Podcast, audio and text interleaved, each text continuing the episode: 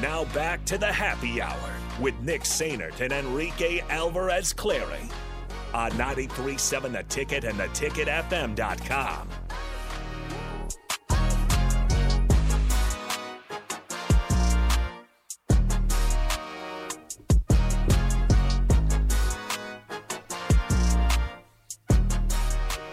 Back here on the Happy Hour 93.7, The Ticket, theticketfm.com. Nick Sainert and Rico with you today. 402-464-5685. Honda Lincoln Hotline, Sutter-Hayman Text line. Both those open for you the remainder of the show.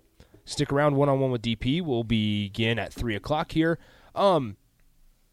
Nebraska basketball has an interesting game tomorrow night in the Big Ten ACC Challenge on the road at NC State.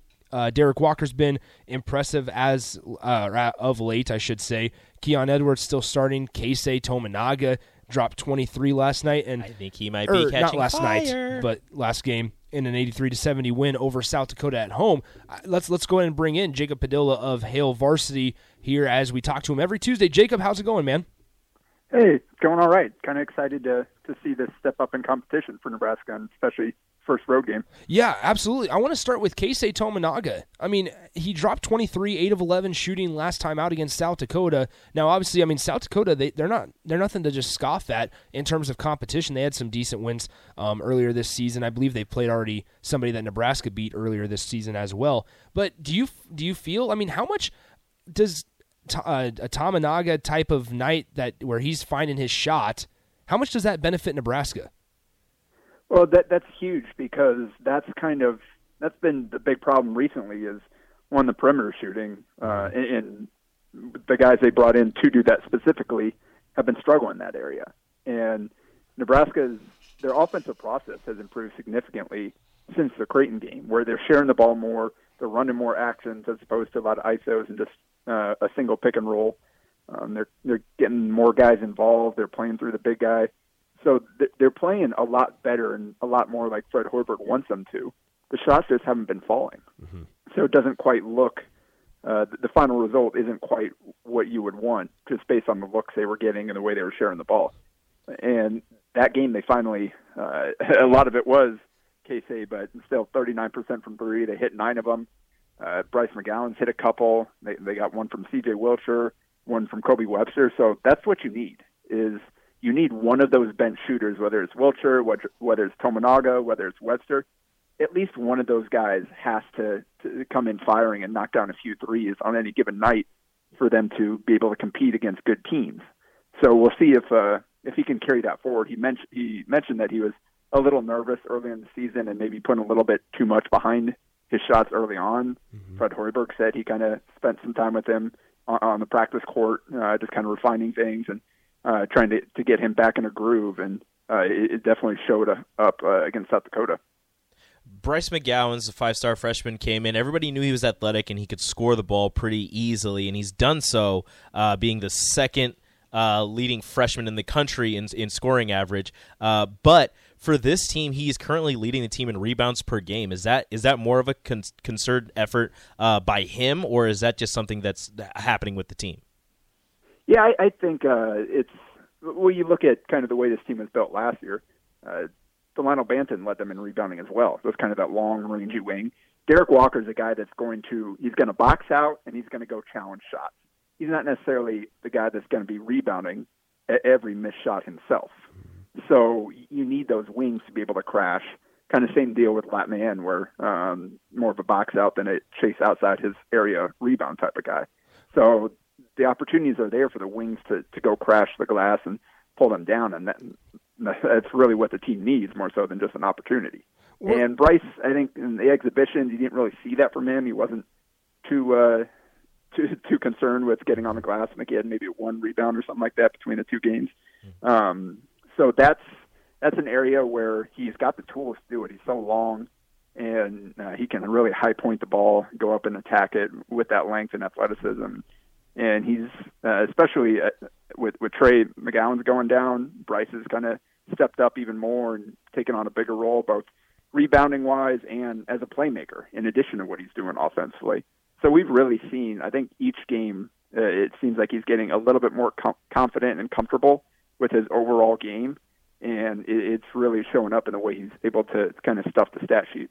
We're speaking to Jacob Padilla of Hail Varsity. Staying on Bryce for a moment, I mean, he's averaging around 17 a game. He's playing in a little over 30 minutes per game. Are you surprised that Nebraska's having to lean on him as much as they are through the early course of the season? Obviously, part of that is because of Trey McGowens going down, but are you just surprised that he's having to take on such a big role early on in the season? Not at all. That's what he was brought here to do, and that's part of the recruiting pitch is, hey, we're going to put you in a position to be the feature guy, to show your overall skill set. It was a combination of playing with his brother and that picture, that idea of, all right, this is what we're going to do. That's what brought him to Lincoln. So I think we're seeing kind of everything that Fred Hoiberg told him on the recruiting trail is kind of showing up on the court. We're seeing him handle that pretty well, where early on it seemed like he was kind of pressing it a little bit. He was trying to figure out, all right, how am I going to get my shots at this level? There were some tough shots, some forced things. I think the kind of the attempts of forced tough shots have dropped each game, and he's found better ways to create higher percentage looks for himself. So I think that with Bryce McGowens right now, pretty much everything I'd say is going according to plan outside of the three-point shooting, and I think that'll come around. It's just, again, there's a bit of transition from high school to the next level. He shot he was a 40% shooter his first 3 years in high school. The last year he was kind of mid-30s at Legacy Early College, where he was kind of didn't have as many talented players around him as maybe some of their opponents. So I think he had to create a lot more of those three-point looks. But he's clearly capable of hitting shots and from well beyond the high school range at that point. So I don't think the college line is too much of an adjustment for him. So I think the three-point shot will come, especially that's an area where Hoiberg kind of prides himself on kind of helping guys improve. But beyond that, I think everything you're seeing from Bryce is kind of what you could have hoped for. I'm curious to get your thoughts on this because of Trey McGowan's injury. I mean, Keon Edwards has kind of stepped in and taken that spot on the starting lineup. However, he hasn't played in terms of starter minutes. He hasn't filled that to the brim. Now, I'm sure there's value in bringing guys like a C.J. Wiltshire, Kobe Webster, Keisei off the bench. Do you think Fred Hoiberg has kind of found a lineup that he wants to go with for a certain amount of time with Keon Edwards, despite him not necessarily playing starter minutes and not necessarily filling up the stat sheet a ton? Yeah, at this point, I think that was kind of more the idea was, all right, we want to keep CJ in that kind of six-man role. Mm-hmm. We want to keep bringing him off the bench. And Keon was the guy that was kind of on the tail end of the rotation. And so we'll plug him into the starting lineup. That'll keep the bench kind of as is. And with that starting lineup, you got Bryce, you've got Verge, playing through Derek Walker a little bit more. So you got guys that can create offensively that you can play through. So you can afford to have a guy out there that is just kind of giving you some hustle minutes, occasionally knock down a spot-up jumper, and then space the floor. So I think that's kind of what we're seeing is Fred just kind of wanted to keep that kind of guard trio coming off the bench with Webster, Tominaga, and Wiltshire. And plugging Keon into that starting lineup was kind of the easiest way to do that.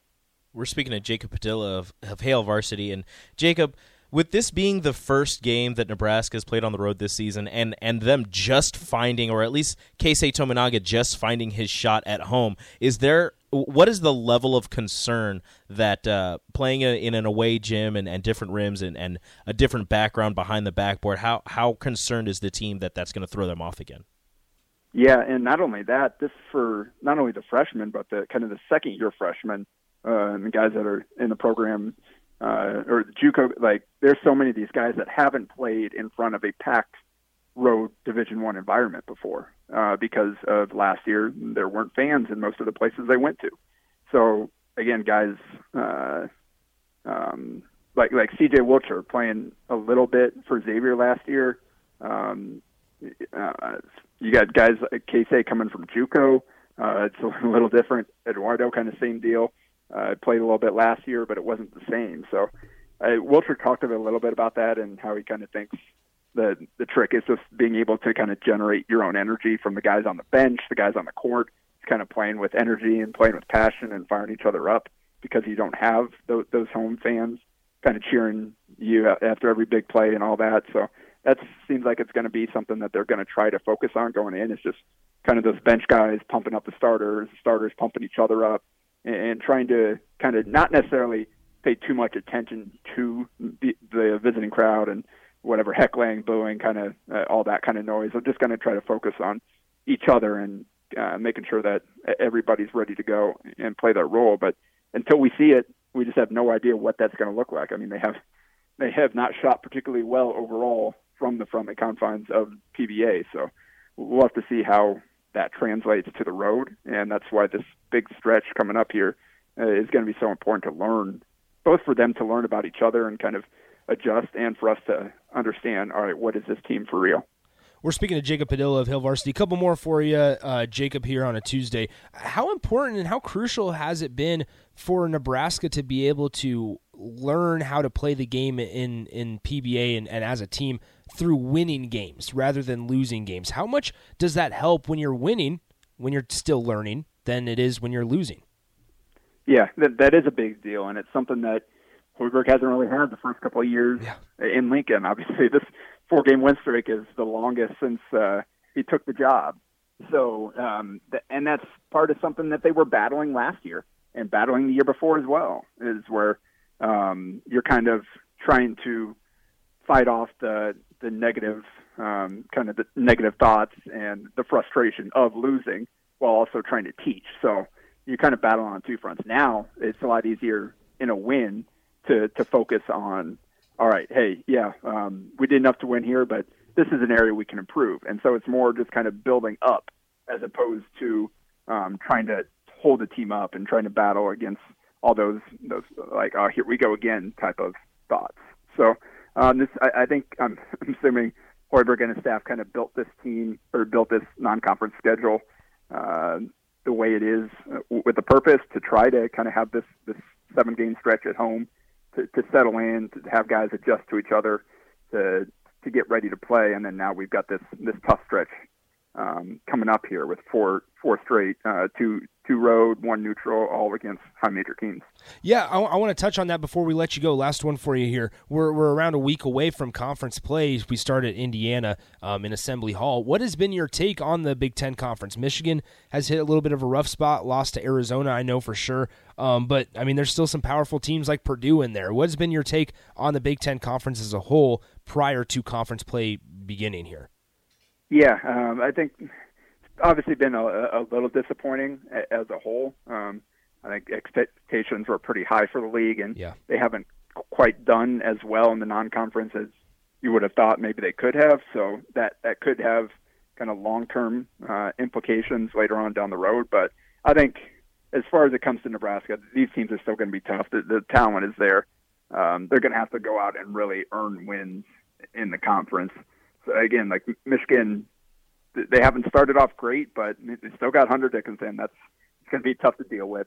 They've still got some talented players as well. You've got obviously a couple of 5-star freshmen there that are kind of figuring some things out and trying to settle in and find their roles. So, and then Indiana, you've got Trace Jackson Davis, who just dropped 43. So there's still a lot of talented players in this league, and I think we'll see the kind of the sporting cast settle in around those guys as we get farther on into the season, particularly once we get into the Big Ten, the full season. Awesome. Good stuff, Jacob. As always, we appreciate the time. Enjoy tomorrow night's game against NC State, and we will talk to you next Tuesday. Yep, there's a lot to talk about, I think. Absolutely. That is Jacob Padilla of Hail Varsity. Thanks for joining us every Tuesday to him. All right, let's take a break. When we come back, there's a lot of guys getting paid quite a bit of money in the majors right now. Just everywhere.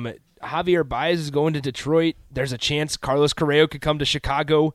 We'll touch on all that, and we'll continue the Husker football discussion on the other side. 402-464-5685. Send in your thoughts for the last 15 minutes of the show or so on the Happy Hour on 93.7 The Ticket. Download our app by searching 93.7 The Ticket in your app store to stay in touch and listen all day long wherever you are. More of the Happy Hour is next on 93.7 The Ticket and theticketfm.com.